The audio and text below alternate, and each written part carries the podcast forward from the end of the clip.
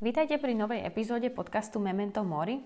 Tentokrát sa budeme rozprávať o sociálnej smrti. Ja sa volám Klára Jurštáková a spolu s Fedorom Gálom a Martinom Matuštíkom sa posledné týždne rozprávame na rôzne témy a dnes to teda bude sociálna smrť. Čo to vlastne znamená, vám za chvíľku povieme. Sociálna smrť, môže, môžeme to vnímať, tento pojem, ako uh, niečo, keď ľudia okolo seba strácajú tú svoju komunitu, tie kontakty, začínajú byť osamelí a v podstate sú v úvodzovkách sociálne izolovaní alebo nemajú takéto vyžitie medzi ľuďmi v komunitách, ktoré ľudia k životu potrebujú. A v jednom tom predchádzajúcom dielu ja som už trochu načetla túto tému, že na to, aby sme mohli žiť, potrebujeme komunity, potrebujeme ľudí okolo seba a keď ich nemáme, tak ten život je oveľa komplikovanejší a ťažko sa nám zvláda veľa situácií, lebo napríklad aj len taký ten obyčajný pojem sociálny kapitál je založený na tom, že pre život a dokonca aj pre zdravie alebo taký ten spokojný život je hrozne dôležité mať práve tieto kontakty, ktoré nám pomáhajú zvládať akékoľvek situácie. Môžu to byť krízy, nemusia to byť krízy. Myslím, že teraz sa to dosť ukázalo práve v pandémii korony, kedy si veľa ľudí myslelo, že ľudia sú šialení a jediné, čo dokážu, je panikáriť, keď sa dozvedia o tom, že nás napadla pandémia. Ale opak bol pravdou. Práve aj tieto krízy nás dokážu spojiť a ľudia dokážu konať spolu a to je niečo, čo je veľmi dôležité práve na týchto komunitách. A, a druhá vec, a, ktorá mi napadla, je, a, že v podstate zmysel života sú práve vzťahy. O tom sme sa už rozprávali. A jeden taký výskum, ktorý dajme tomu, že veľa ľudí ho aj spochybňuje, ale pamätám si, že som čítala o takej štúdii, že ľudia, ktorí žili v domovoch dôchodcov, to znamená, že už nemali rodinu, ktorá by sa o nich mohla starať, takže žili v domove dôchodcov, rozhodli sa, že tam prežijú koniec života, alebo niekedy sa možno aj nerozhodli, proste sa tam ocitli, tak práve s nimi robili taký experiment, kde sledovali, že keď ľuďom dáme nejaký zmysel života, niečo, o čo sa musia starať, niečo, nad čím majú kontrolu, tak to je niečo, čo je strašne dôležité pre prežitie. Takže normálne urobili taký experiment asi v 70. rokoch v Amerike, že polovici ľudí v domove dôchodcov dali rastlinu, o ktorú sa museli starať a v podstate sa spoločne tí ľudia stretávali a spoločne zalievali tie rastliny a potom bola druhá skupina, ktorá bola iba dôchodcovia v domove dôchodcov. A potom, keď zrátali po niekoľkých mesiacoch, koľko ľudí prežilo, tak bolo to úplne strašné a nedá sa samozrejme od toho odvodzovať kauzalita, ale jednoducho tí ľudia, ktorí mali kontrolu nad životom a stretávali sa a mali nejaký ten zmysel, o čo sa starali, tak žili a tí, ktorí ho nemali, tak veľa z nich zomrelo.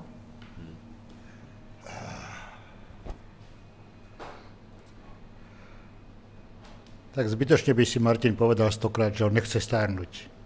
Bude stárnuť. A, a ja za seba môžem povedať, že viem, čo to je sociálne umieranie. A ja nechcem, aby mi ubúdali sociálne kontakty, ale ubúdajú. Ubúdajú. Ja nechcem, aby bol okolo mňa reči, vzduch na udarosti a zažitky, ale je reči. A potom je, čiže tá, to sociálne umieranie je jedna proste fatálna fáza ľudského života. Ja by som bol rád, keby ma vnúčata našťovali N ča, krát častejšie, ako ma navštevujú. Aby so mnou moje deti hovorili častejšie, ako so mnou hovoria. Aby moja komunikácia s ľuďmi, ktorí sú mi blízki, bola rádovo silnejšia, ako je a nie je. A čiže sociálne umieram a je to, je to pozvolný proces. Ale potom tu ešte jeden typ sociálneho umierania, ktorý je spojený s pozíciou a rolou človeka.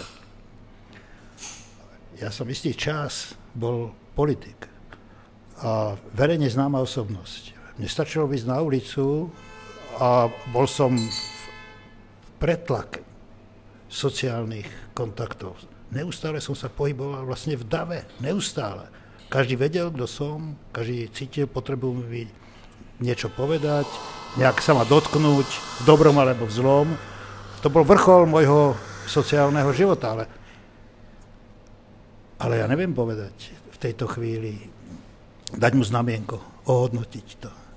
Ale všimol som si, že ľudia, ktorí prežili tento typ epizódy vo svojom živote, sa strašlivým spôsobom menia. A oni ako keby už ten svoj sociálny život virtualizovali. Ako keby chápali, že sociálna, sociálne umieranie, v tomto slova zmysle koniec ich kariéry a nechcú koniec svojej kariéry. Ja som zažil neuveriteľne paradoxné situácie, aby som ne, sa príliš nerozkecal, poviem jednu jedinú. Proste pozvali ma, som raz iba prišiel, pozývajú ma každý rok na, piet, na, každý rok ma pozývajú na pietnu, jak do Terezína. Lebo som preživší Terezín. A vo finále bolo fotografovanie hostí. Som odišiel. Keď som videl, ako sa tí politici vehementne tlačia do prvého radu, aby boli na tej fotke, na pietnom akte v Terezíne, tak mi prišlo zlé. A keď som medzi nimi videl svojich starých kamarátov, disidentov a neviem čo, oni chceli byť na tej fotke, pretože boli eurovoľby, pretože boli predsedovia nejakej politickej strany, pretože chceli byť zase ministrami nejakej obrany alebo čosi, tak mi prišlo zlé. To znamená, že je medzi nami strašne veľa ľudí, verejných osobností, celebrít, pre ktorých je sociálna smrť aj smrťou kariéry, existencie, ambícií, záujmov. A to není moc pekné. Ja mám takú, taký vnem, že keď vlastne sa rodíme, tak nás tu niekto víta. Vlastne prichádzame úplne sami. Zrodíš sa nahý a ideš sám od, ne- a niekto ti vytvorí, naučí ťa jazyk, tá mama k tebe hovorí a bez toho, že k tebe niekto rozpráva z tej pamäti, z kultúry, tak, tak sa nestaneš človekom, nepovieš ani ja, ja som. Ale že, že, že to, tá podstatná samota, nie osamelosť, a samota ako zostáva a s tou znovu odchádzam, ako, ako keď zomieram. Nemôže mi nikto pomôcť. Môžu ma ľudia držať za ruku, byť okolo postele, ale v podstate je to hrozne súkromná vec. Ako, akože odchádzam sám z toho korhu ľudí. A že vlastne potrebuje mať právo na, na svoju smrť, ale potrebuje mať aj právo na pamäť. Že niekde, niekde patrím. Právo na smrť ako, sú, ako, ako že to je moja smrť, že mi, že mi ju niekto nez, nezoberie, nezničí, ale zároveň, že niekam patrím, že, že som spojený s nejakou pamäťou. Sa vrátim ešte k tej vete z predchádzajúceho podcastu Milujte sa a množte sa. Ale my sme spoločenské bytosti. Rovnako ako mravci a krysy a kdečo. A toto druženie sa, toto spoločenskosť je nám geneticky daná. A, a ja si pamätám na jednu poviedku Jacka Londona, ktorú som čítal ako šrác. E, to slovo sa ešte používa dneska, lebo už je slovo mladý chala. My sme si hovorili šrác, keď som ja bol šrác. A tá poviedka spoči- sa volala Človek davu. A je to o človeku, ktorý bol úplne sám, každý deň ráno vyrazil a išiel na nejaký bulvár alebo niekde, kde bolo veľa ľudí. Potuloval sa tam, kde boli davy. Ak končil deň, on ochaboval, ochaboval a keď vypušťali s krčiem e, po záverečnom ľudí, zase sa vracal do tých davov a bol sám. Ale tá potreba byť súčasťou spoločenstva, to sú, to sú empirické fakty. A existujú komunity veriacich, sekty, spoločenstiev, čo chceš, boli takí dokumentovaní, prví boli esejci v podstate.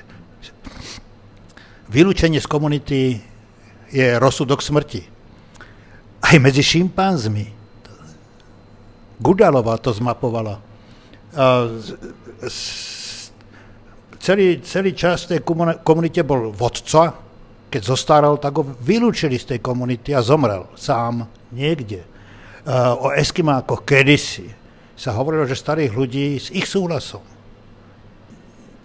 hodili do diery v lade a utopili. Hej. Proste to byť v komunite, to není slobodná voľba. To je put, potreba, súčasť nášho DNA. A napriek tomu, že je to súčasť nášho DNA, put a potreba, tak ja všade čítam, že mladí ľudia neboli nikdy osamelejší, ako sú v dnešnej dobe.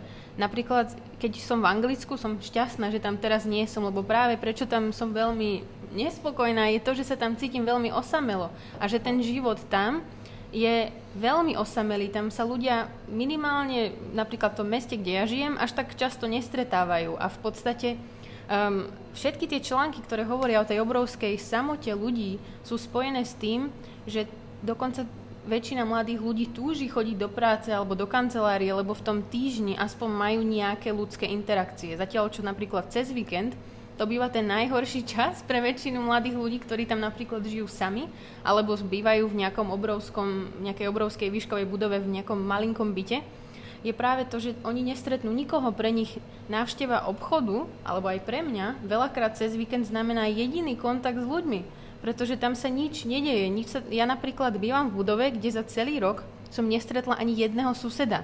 Keď som sa presťahovala sem na Žižkov a bývam tu pár mesiacov, tak za prvý týždeň som poznala každého jedného suseda, jeho meno, psa, kto tam chodí, kto zatvára dvere, kedy sa vynášajú smetia tak. A za roky života v Anglicku som nestretla naozaj ani jedného suseda.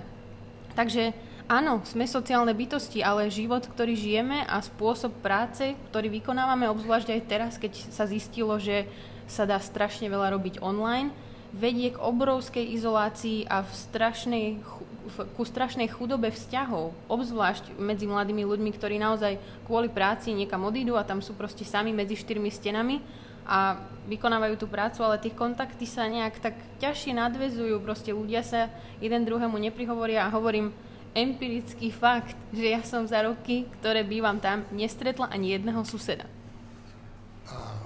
Neboj, dostaneš ešte mikrofón. Martin. A všetci psychiatri tvrdia, že ten rok pandémie znásobil počet ich klientov kvôli depresiám, osamelosti, samote, kadečomu, ale ja skončím optimisticky, už potom nepoviem ani slovo. Hej. Kedy to bolo? Minulý týždeň, 14. to je jedno koľkátého, otvárali záhradky. A ja ako krčmach. Ako obvykle som sa išiel prechádzať deň predtým povitkové a úplne neznámi ľudia na mňa pokrikovali. Zajtra po vystrojenom oku existuje kopec spôsobov, ktorým si človek v spoločnosti môže nahradiť. A to, ani to není nahražka. Môže vytvoriť okolo seba sieť vzťahov, blízkosti a dotykov s druhými ľuďmi. A tí krčmoví štamgasti e, sú taký triviálny príbeh, hej, ale to môže byť telocvičňa, fitko, bazén, kaviareň.